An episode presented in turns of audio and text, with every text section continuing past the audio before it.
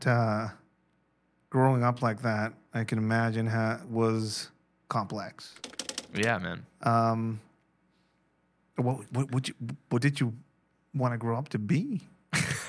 you know, in that did you want to grow up to be like your dad, who was just basically flipping properties and figuring how to hustle his way through life? Well, you know, it- as with every beautiful, successful Mexican American story, you know, my folks split up. So Oh, of course. the, the, the, the, yeah, usually, usually, uh, strong families find divorce in the U.S. yes, yes, this that. So you know, once everything kind of came into a, a foot, you know, my mom caught wind that you know my pops was you know enjoying.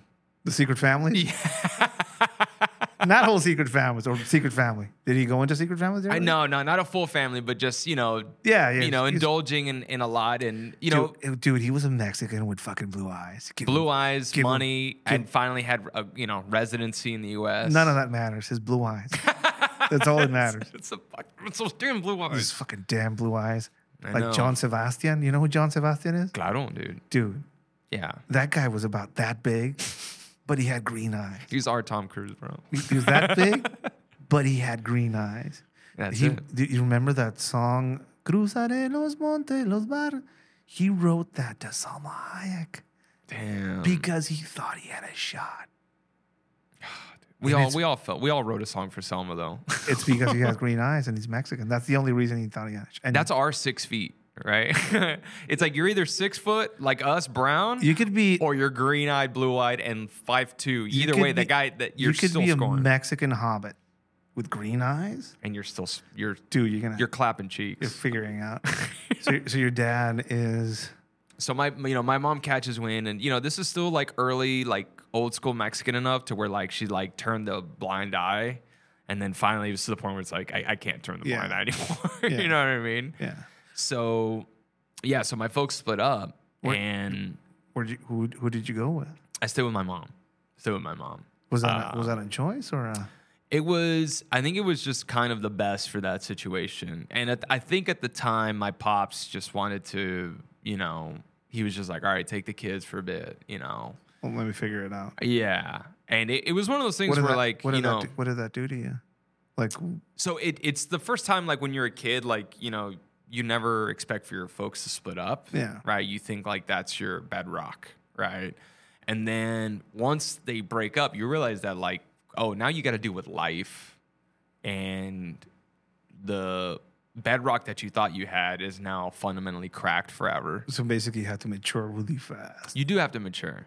Really Because now, now it's like now your dad's not home every day. Yeah. You know, like you grow up with two parents, all of a sudden you feel shielded from the world. Yeah. You know, um, and then now when you have one parent, and then you see them struggling, you know, you're observed. and then, you know, as a kid, you know why your parents split up. They try to tell you, oh, mom, things, mom, and, and then you're like, no, like I know, like my mom would, you know, be crying. You know, and then you know my dad would like hide girlfriends or like t- when he would get a phone call on his cell phone, you know, like the What early type, motor, what type of cell phone did he have? the early Motorola's. Dude. You know what I like the, mean? the StarTAC ones, remember those? The little, it looked like a little flip phone, but it was about that big. Gave- Yes, Probably yes. gave you cancer. You know, something. Oh yeah, Dude, you would, you those would, phones al- always had signal though. you can hit somebody over the head with those. My dad tried to do that once with somebody. Um, So then, yeah. insecurity. It's no more bedrock. You're trying to figure shit out. Now you're mature. So then at that point, um, my folks split up, and my mom, you know, decides that she wants to just get out as far away from San Antonio as possible, from Texas. So she decides to just come out to LA, just because you know that's other than That's you a- that's that's a our journey. That's a drastic ass change. That's a journey though for a lot of Mexicans. Yeah. heading to LA. Heading to Los Angeles. Yes. Los Angeles. That's a, LA. that's our destination, dude. The It's like- angels. Yes, that's our north star. You know, like how the- the three wise men saw the star and they Yeah, had to to- That's u- our north Star. yeah, used to be an eagle, you know, with a snake in its mouth, and that's a homeless guy somewhere in Skid Row, I guess. Chewing on his own foot. Just a homeless man with his own foot in his mouth, Just like with the with snake. fucking fentanyl with a bone sticking. on uh, on top of one of those palm trees, I guess. Um, why L.A.? It, it, it she was- just she just wanted to live in a big city and again now this is like the 90s right so it's like I- don't know if you remember but like movies television was like melrose place la like la was like this Malibu. It was the place to be, you know? Yeah. So all of a sudden my mom was like, We're moving to LA.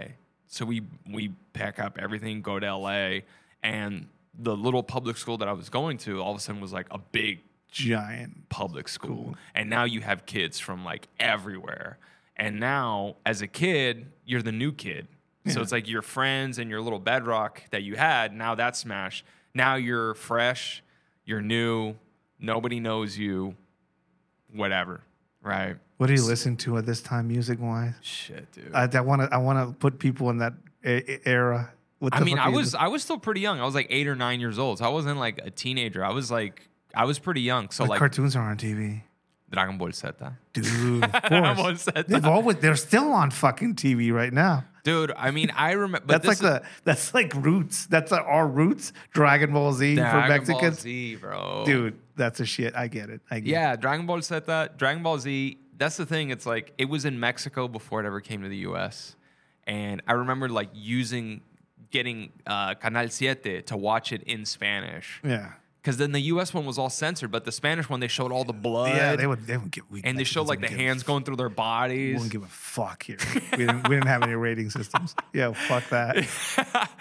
so yeah, so that's you know as a kid, and then being in a new classroom, so you got to start making friends, and then I realized that the way to make friends is by making people laugh. So I kind of inherited my dad's sense of humor. My mom also has a great sense of humor, and then I grew up with three brothers, so all we would do is just, Just fuck, with, each, other. all the time. Yeah. dude.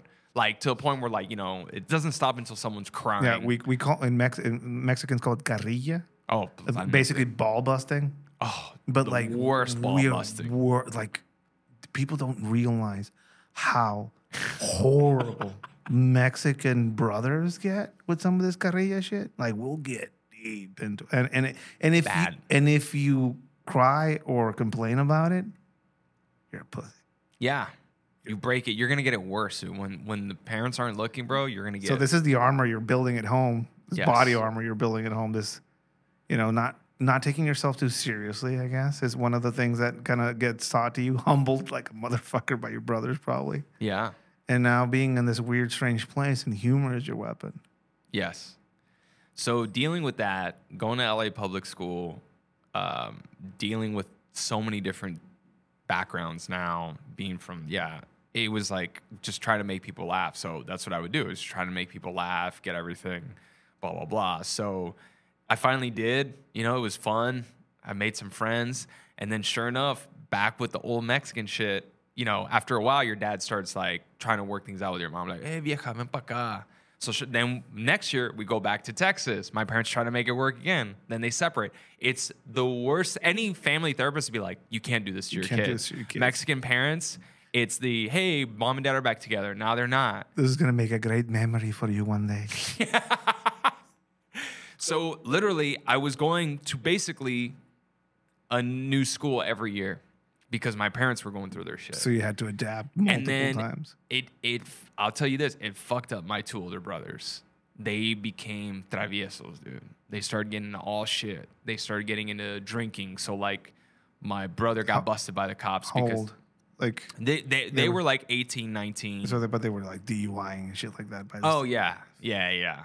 They started getting involved. So that started causing a lot of problems, you know, in the household. And I started seeing it. I'm like, oh, going to court, going to bail out this person, going to bail out my bro, you know, dealing that. So now it's like, you know, I'm at this point I'm like 12, 13, and like life is just fucking just taking a big shit on your childhood.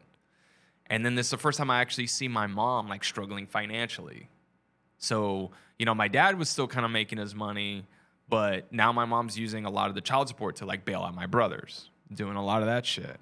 He would, you know, doing all so it's like all of a sudden there was a lot of turmoil. And at that point, I was just like, nah, I couldn't focus on school. So I was Yeah, getting so bad way. grades. Yeah. So I would just do everything I could to pass. I would go to summer school and everything. And now that I talked to my therapist, I was like, yeah, I've never been into school. So I, t- I explained what happened in my childhood. And he was just like, yeah, there's no way any kid would do good in school. Yeah. yeah, you had a lot of shit going on in your life. But the one thing that I could always was like the ace up my sleeve was just making people laugh. Were you learning any of this from anybody? Did you watch any comedians like growing up? Did you have anybody that you're like, oh, that guy's that guy's somebody funny that I need to kind of figure out. Yeah, definitely. So early on, um, you know, this is nice. So like Eddie Murphy was big. Yeah, You know, and then Def Jam, Def Jam comedy was big. Th- that's a that's a thing, a weird thing for like we didn't have Latino comedians like or, like No, didn't- at this point. not at this point. So, w- but we could empathize with the black comedians yes. because some of the shit they would say obviously was funny, but also like we're poor too. Like Yeah, we're poor.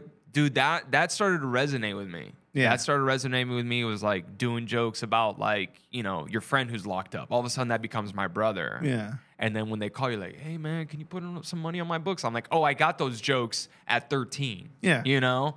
Um, also, you know, dealing with a lot of the, you know, women sexual I started seeing shit with my dad, so I started identifying with that as a young kid. yeah, Um, so yeah, I started watching the Def Jam comedy stuff because it was on late at night, and then you know stand up was big. You start watching it, you start connecting with it. So yeah, I was watching like Eddie Murphy, I was watching Bernie Mac, I was watching a lot of the urban comics because again, yeah, you relate to them. Yeah. And then after a while, you start memorizing some of the routines, the jokes. So I did get, I got in trouble because I was like repeating a joke yeah. in school, Yeah. and it was like a Bernie Mac joke where he like talks about like getting a blowjob essentially. and then all of a sudden she was like, "What? Wait, what are you talking about?" And, Yeah. and obviously you know call my mom and everything, and then my mom's like, "No, Your kid's getting blowjobs at some point somewhere. this big concern, like who's who's giving this kid blowjobs? So then after a while, I was like, you know, went through high school. Um, at one point, my mom goes, you know, you and your older brothers have just made a fucking mess of everything. So you and my young, you and your younger brother, which is my younger brother's uh, two years younger than me, both my mom and dad just was like, hey, we need to get together and just fucking run a tight ship on these two. Like we we fucked up with these two older ones. So let's put all the discipline these, in the world And let's on me save and- these two. so at that point, uh, once we got into high school, which is like they were worried about that, my dad was like, "You guys are gonna live with me, and you're gonna live under my rules." And that's when he got really Strict. strict on everything. Like literally had to come home at a certain time, couldn't go to friends' houses, couldn't do a lot of shit. And it was like we were kind of living under this thing. And then after like two years of that, my dad started realizing like, oh, you guys are you're not like your older brothers. Yeah, he's Cause he would be like testing us. yeah. So he would come home and he was like, hey guys, so let's, let's go watch a movie. I was like, well, what movie? He was like, I don't know. Let's just go to the cinema. Let's see what's on. So I was like, okay, you know, it's Tuesday. I guess I'll go watch a movie if I don't have to do homework. Sure, let's do it. We get in the car and then we immediately go to a drug testing place. Yes, yes, I knew this was coming. Beautiful, great move, solid move, dude, solid move. So Did we piss, go piss in there- a cup. Yeah. Yeah. Drug test comes out clean. Like, And then yeah, my dad's like, all right. And then he and then I uh, me and my younger brother started getting interest in boxing. So we I, started I, doing would have. I would have failed. yeah, you Test. probably I would have fucking failed that test at my age, but No, I remember one time um, he got my older brother who, you know, he had gotten locked up in, you know, for something minor like possession of weed, got out, and then he promised my dad he's been like six months sober and everything. And then one time my dad does the same thing, but with my older brother.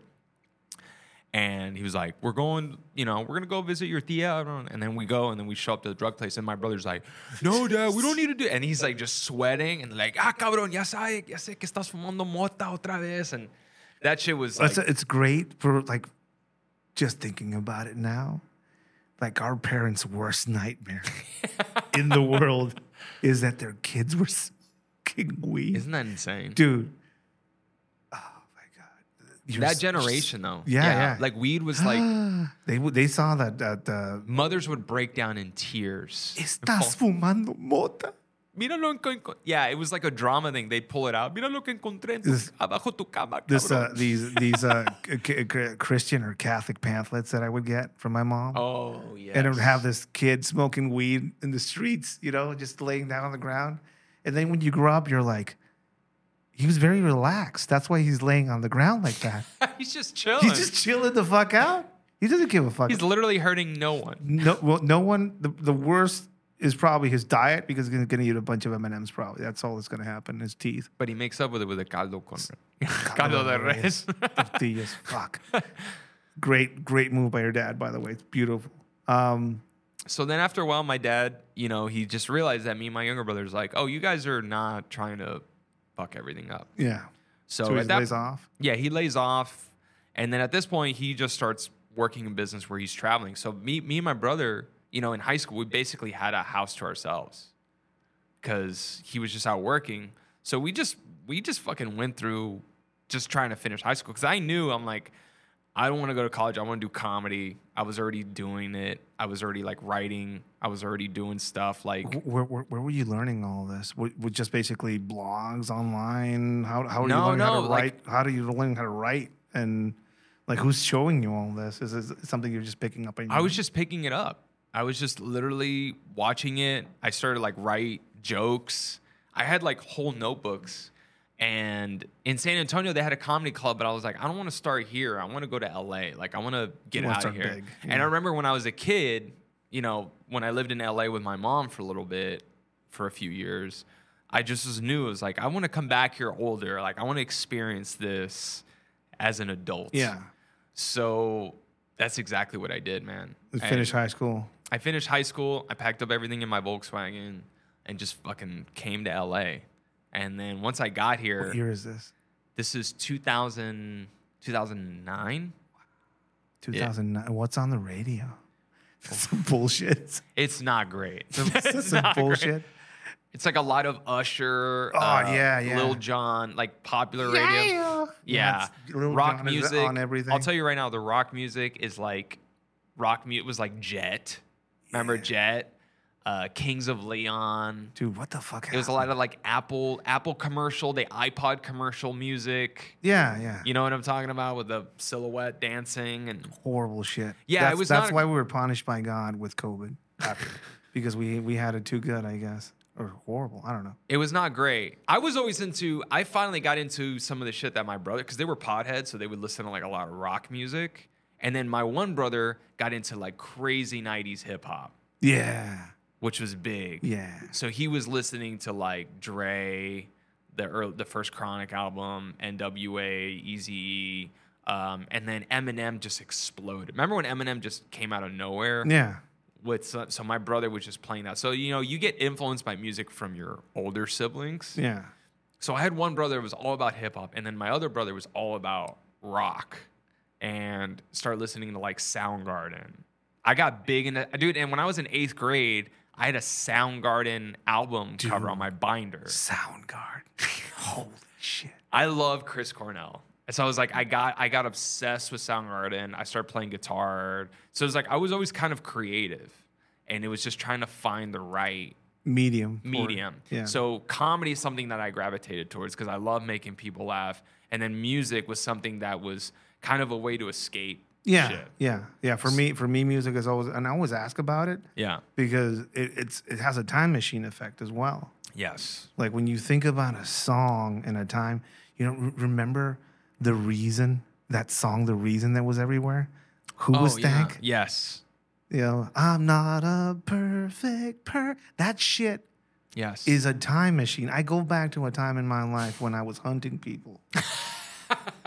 with that shit, people are like, "Yeah, do you are To you a into that Who song?" mistake.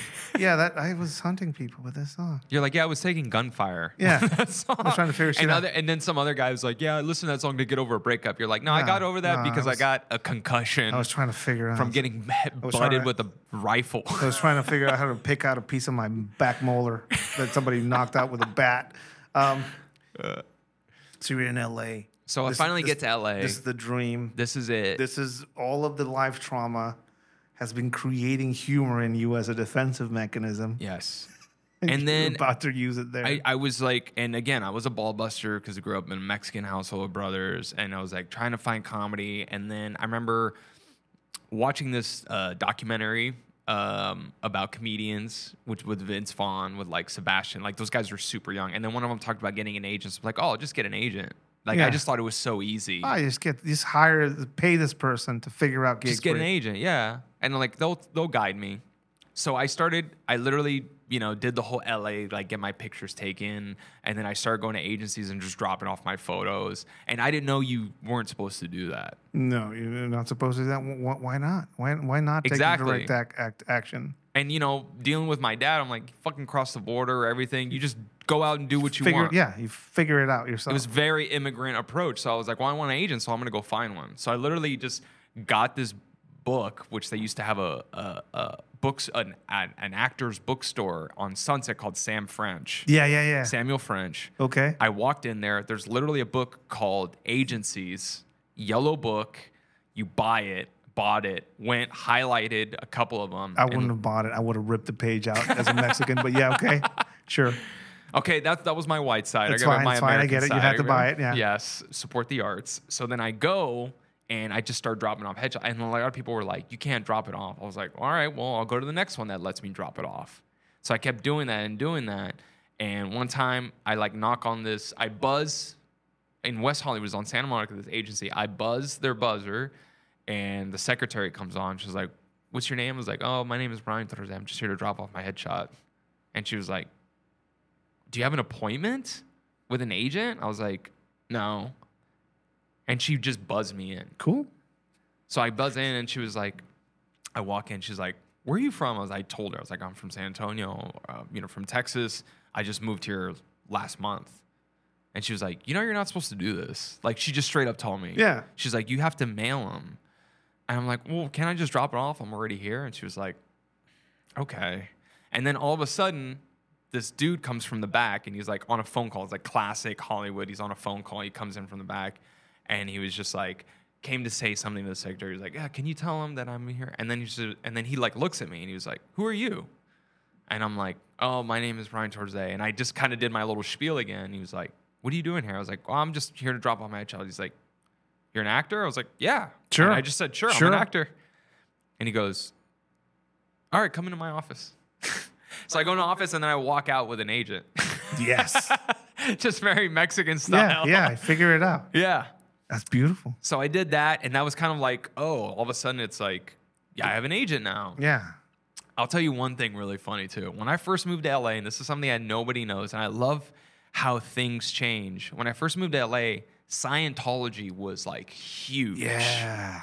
Yeah. E meters and shit. I love that. Cool. It was huge. But back then, It it was- was, like They, no, Like- no exposés had come out. no yet. exposés. And back then, it was like a lot of like the liberal left people like were like, I'm not joking. They were like literally like saying how great it was. Like Yeah. I knew a lot of people that would defend it. They're like, oh, you know, it's not it's not a cult. It's this, this, and this. It's a cult. And here's the thing, I didn't know any of this. Yeah. You were like, what did you think they were?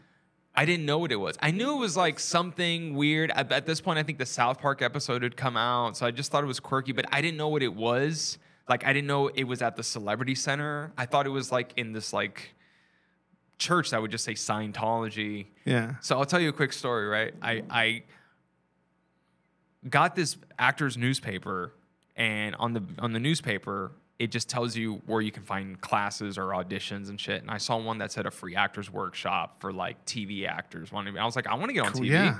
So I go to it, and it was at the Celebrity Center, and I thought, oh, this place is cool. Like it's a place for like artists. I thought it was like an artist place. Did they put like a Magneto helmet on you? what, what happened to you? It was so chill. It was quiet? It was chill. Everyone is super nice. Um, Suspicious. they give you uh they gave they were giving away like free food and drinks, like sodas and you know, water. Like yeah. Very suspicious. So I get that. Yeah, I mean, I don't know. I'm I'm an, at this point I'm a 19 year old kid. So I'm like, cool, free food when you're 19 and you're living on your own.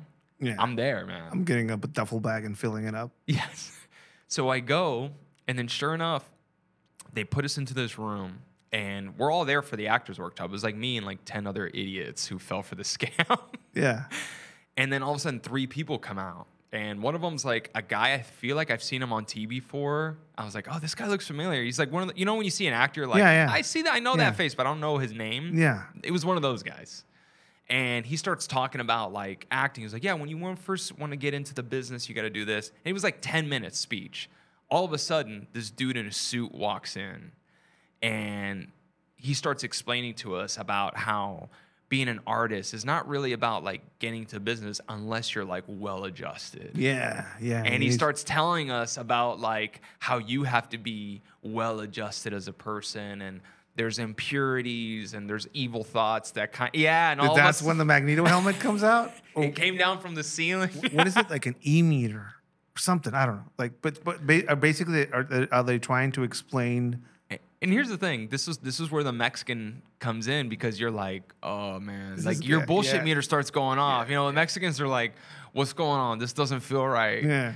Everyone else was so into it, Well, yeah, this makes so much sense. and I was like, yeah, oh, the midichlorians. Yeah, this makes so much. Oh, wait, I don't know if they believe in that. That's Some- Star Wars. something like- something like, they don't believe in. I, I get it. So- something with a Wookiee. I don't know. yeah, something about space volcano. I don't know, but they're explaining this to you. So they're and- starting to say, and then my my bullshit meter starts going off. Spi- Me- so Mexican spider, t- like somebody's trying to scam me out of my money, is what that's based on.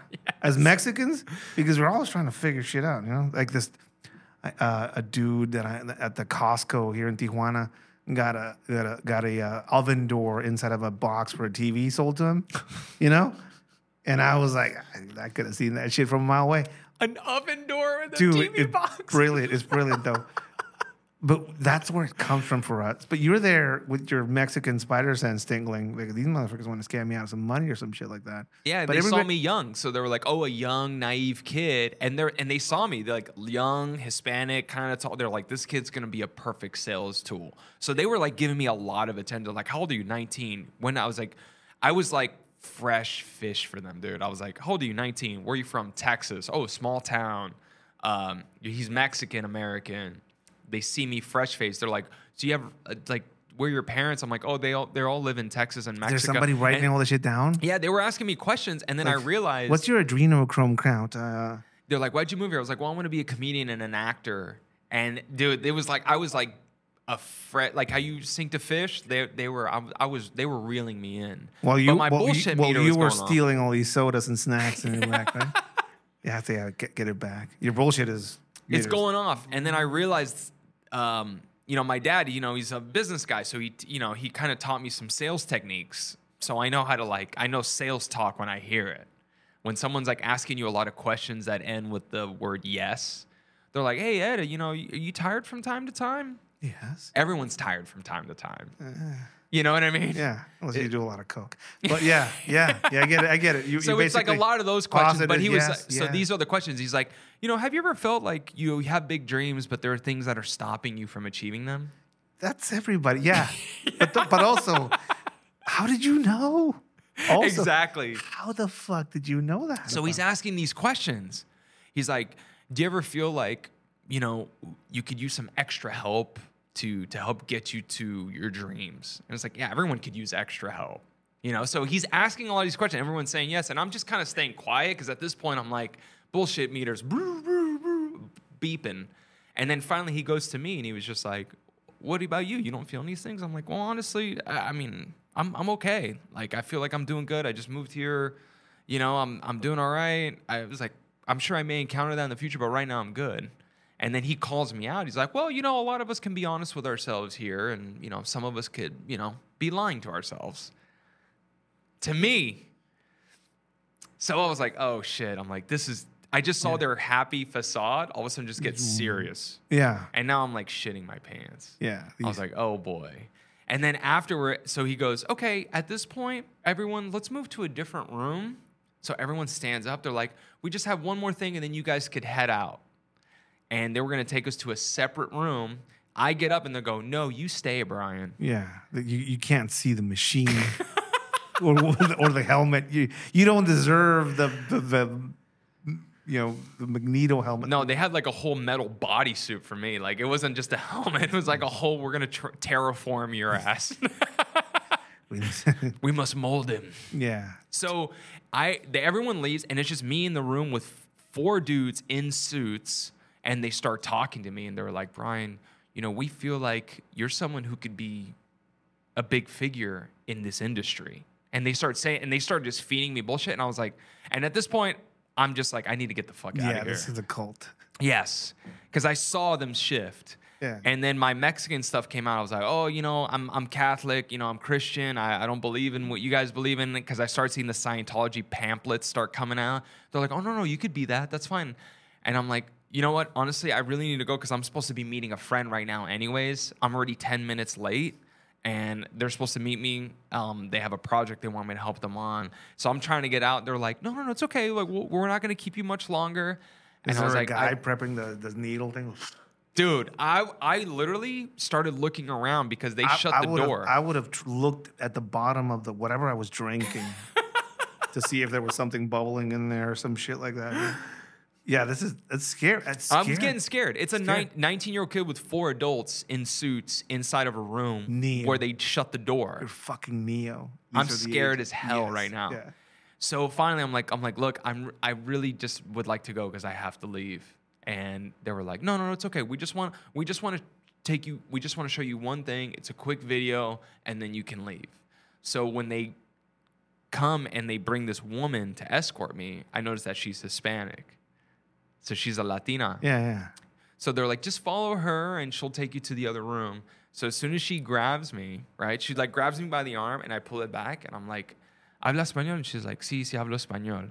I'm like, si no me deja ir, lo voy a llamar a la policía. Y los voy a reportar. Me están secuestrando. And as soon as she heard that word, she's like, no, no, no, te puedes ir. You can leave. She got, she freaked out when I said, out, yeah. for those who don't speak Spanish, it's mm-hmm. if you don't let me leave, I'm gonna call the cops because you're kidnapping me. Yeah. And she fl- she freaked out. So I literally just bolted, walked straight to my car. As I'm walking out, I could hear like, Bryan, come back. Just one thing. And then I'm like, nope, I'm gone. I just kept walking. I literally did not turn. I got out of there. And then after that, I was like, fuck, welcome to LA, dude. Yeah, yeah, that was close. That was close. was After that, I was like, I gotta if I'm gonna do this shit, I gotta do it on my own. I can't try to take shortcuts. I can't try to find free anything. So from there, I just literally started finding what I could as far as comedy goes. Um, I found out that you could sign up for open mics, started doing open mics, started going to auditions. My agent started sending me out, and So- I kind of so- just started building my resume Yeah, through that. That that whole open mic thing. I mean, like I was recently told about that. You should do an open mic, and I and I have. Oh I shit! have, really? Yeah. How'd it go? It's great. You know, I told a horrible story about a donkey. Um, but, Every Mexican knows that story. yeah, but, but the moment you say Mexican and a donkey, there's a it was there's a, there's a traumatized woman on the other end of that. it's a, it's, a, it's, a, it's a famous story that I'm known for with donkeys. Maybe I'll get into it. Um, but for me, it was about confidence and being able to speak with a crowd and also being able to know, you know, you gain timing, you gain feeling and energy of a crowd, you Yes. gain basically how to how to be entertaining, of course, but also how to be able to ride that wave that a crowd will give you. yes. And there's no, you can't buy a book and learn this shit. there's no simulation. You got to just jump in. It's like a skydiving. I mean, you can go into a wind tunnel, but none of the shit that you're actually going to experience is going to be like jumping out. What of a it really plane. is. So when you were doing these open mics, were you taking like I was taking huge L's. Yeah, yeah. I was I was getting wrecked early on. And I had I had something that I've heard other comedians have where it's like you have your beginner's luck open mic. yeah, yeah. So at this point, I'm like, I was like, I just turned 20. I did my first open mic. I did it at this place in Santa Monica, and I didn't realize how good the crowd was. I thought it was always that good, yeah. but it was an anomaly. So, so when you say you, how good the crowd is, the crowd was open to laughing Yes, and was friendly to you, and, and was listening. and not judgmental or not, yeah, or distracted or fucking hostile, Yes, right? Hostile. and uh, when you're starting out, you kind of memorize your jokes like you would like a monologue. Yeah. Like you don't say it, You- you- kind of memorize it and you practice it. You don't and if you're a douchebag like me, you say it in the mirror while looking to yourself and like, oh, this facial expression will sell this part better. Yeah, because it's it's a profession, so you have to be. That's a lot. That's a, so that's a lot of things that people don't know about comedians. I mean, it's work. That people see somebody being funny on stage that works on their fucking material. That's a lot of fucking work. It's a lot of work. It's a lot of fucking work expressed in the matter of a few minutes. And I think it's it's kind of like a boxing ring where it's like people see through bullshit right away. Yeah, yeah. If you're not confident, they'll smell it, Or if They'll you're smell not it. too your sure, opponent will smell it. They'll ki- they'll knock your head off. can you remember a joke that like a like a specific moment that you just died inside on stage? Yeah. So let me tell you, I used to do a joke, which this is a this. I'll do the joke. Why not? Sure. Um, I did a joke early on where I talked about how my whole thing was like, uh, Asian women are the only ones that don't turn into cougars. Like, hot, there's not hot older Asian milfs, really. I was like, you see that with other races. You don't really see that with Asian. I was like, because like one minute they go from you know hot, sexy, wearing a schoolgirl outfit, like giggling, and and then before you know it, they turn into the woman at the cleaners, like, oh, you want more starch? You know what I mean? Yeah, Like, yeah, yeah, yeah. It's like there's not like they're either one or the other. There's not like a hot like Asian milf stereotype that you see. It's like the, their version of the babushka bomb. you know? Right. so my punchline was like, yeah, Asian women don't turn into cougars, they turn into pandas, which is pretty crude early. It's funny. oh, so it still gets a laugh. It's pretty great. So that was my punchline. And, you know, when you're a young kid full of energy and testosterone, women see that and they just fucking just hate it when you're just talking about what they look ah. like. When so I remember at the first open mic I did, it got a huge laugh. And I was like, oh man, I'm funny. Yeah.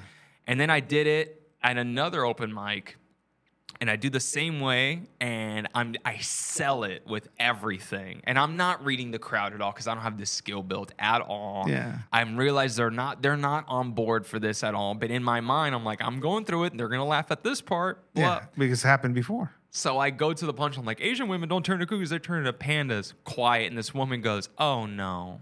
Shit. and I and I look in the audience, and it's it's all older women. They're not into any of this. and guess what? This is the ultimate Achilles heel of any comedian. I didn't realize I was at a lesbian bar. Yes. Yes. Older feminist lesbians. That should be the fucking agoge. that should be where all comics go. Just figure out how to make them. old lesbians in LA and they see a young 20 year old kid just Make- joking make- about women's looks When they get just, old. they just hated me Did you get? Did you get any hissing in this? no No, no, i got oh no Oh no, that's almost worst. That's almost worse. and i didn't acknowledge it which is even worse i didn't acknowledge i went into my next Denial. joke Just denial. Just walk through it. and i was like okay i was like yeah um so the other day just and it's even and i was It's just, even worse. oh no It's you're just sinking, dude. Can I tell you my worst bomb ever? Sure, sure, sure. This is the worst bomb I've ever done. This was so at this point I'm like 23, so I've been doing stand up for about three years, right? Yeah. Um, which is still very young, and I'm 23, which I'm a I'm a child, you know. Yeah. And I'm doing this show, and I've kind of built some momentum. Like you know, I'm doing a little bit of road work at this point. I'm emceeing, I'm featuring somewhat, and I'm like kind of starting to get a little bit. And I'm like, oh, I'm kind of funny, and people are like, hey, this dude's funny, and you know, so it's going good. And then uh, a friend of mine uh, was like, "Hey, dude, you want to do a spot at the J Spot? They actually pay pretty good. It's like eighty bucks. I don't know if you remember the J Spot. It was by LAX. It's an all-black comedy club, Okay. right? All-black comedy club, um, and it's a particular type of black comedy club where I've never been in a comedy club, and you could ask any other comics from this era where they literally put a you have to walk through a metal detector Yeah, yeah. to get in. Yeah, I could figure my way around. you know?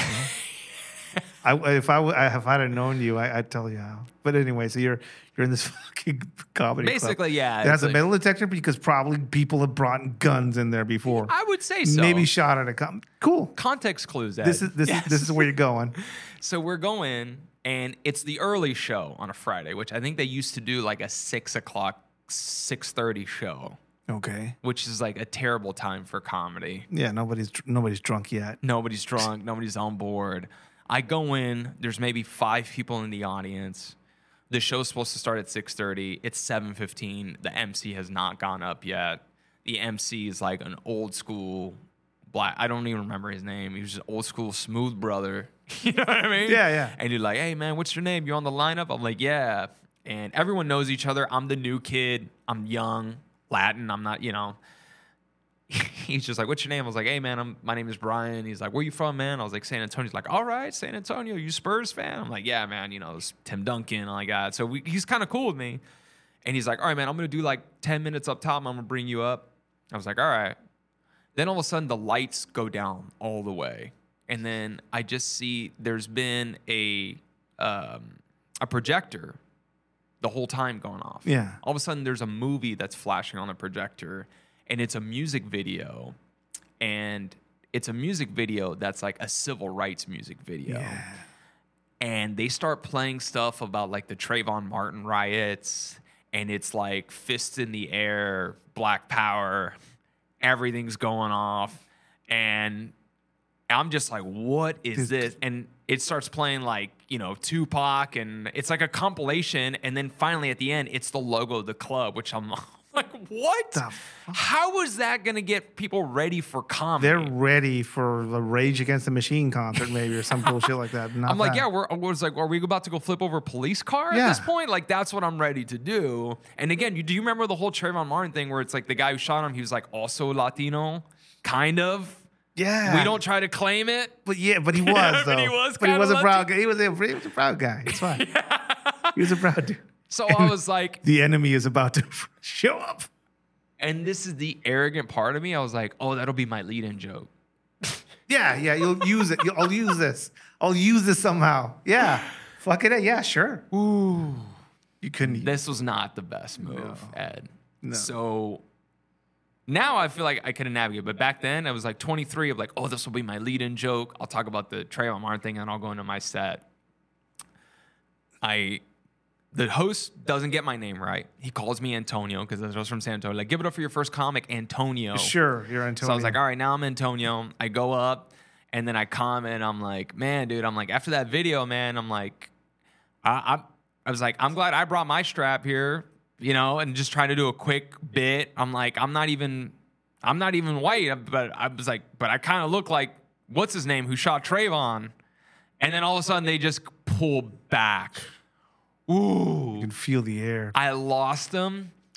And from that point on, I had 15 minutes to do comedy. Fuck, it's ice. It's and not only did I lose them, I shut them down. Damn. And I look into the crowd, and again, this is also another kill. I, this is one of those moments where I wouldn't want to be able to look at the crowd. I just I want was- that gunshot to come out of nowhere. I literally was just like, I want to get out of here. Yeah, I've never felt that in comedy before. that's a, that's a moment. But when you're when you're paid, you have to do your time. Yeah. That's another thing. It's like, dude, bombing at an open mic, five minutes, I could take that on the chin. I could bomb for eight, ten minutes, 15 minutes in front of a real club with real people, and you have to do your time. Otherwise, you're not getting paid. And I'm just there, and I'm just trying to go through my jokes, and it's getting nothing.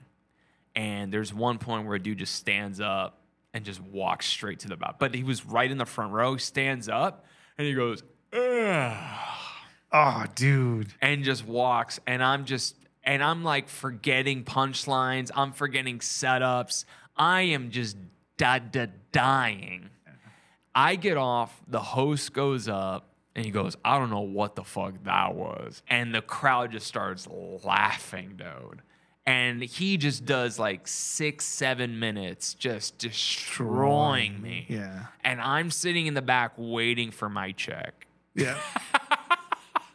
and at this point, I'm like, I don't need the money, but I did need the Yeah, money. I need- was 23. you needed that money. I was like, I was like, I'm gonna buy groceries with this eighty dollars, which is what I was gonna do. That's a death right there. and I just remember the dude when he hands me my check, and he was just like, "There you go, man." Like basically being like, I don't want to fucking give you this money at all. But here you go. And I get into my car, bro, and I was just like, I fucking just ate it bad.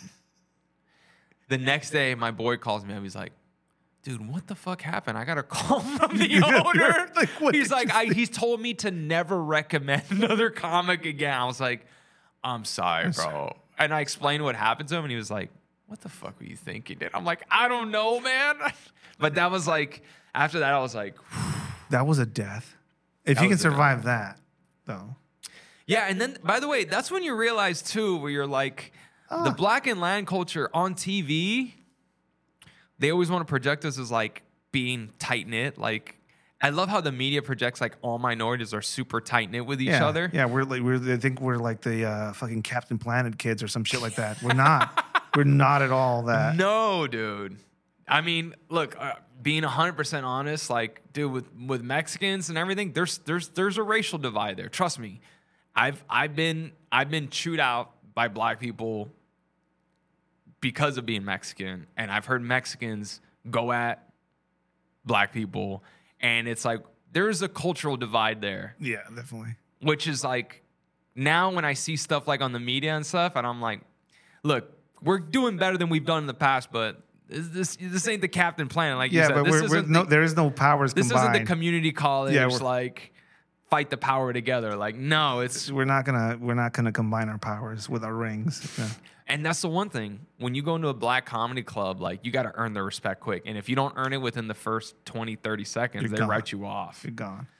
So it's like after that, I really worked hard to to get funny in front of all crowds. That was your death. It was the death. That's we all have to have one, and that that one was brutal.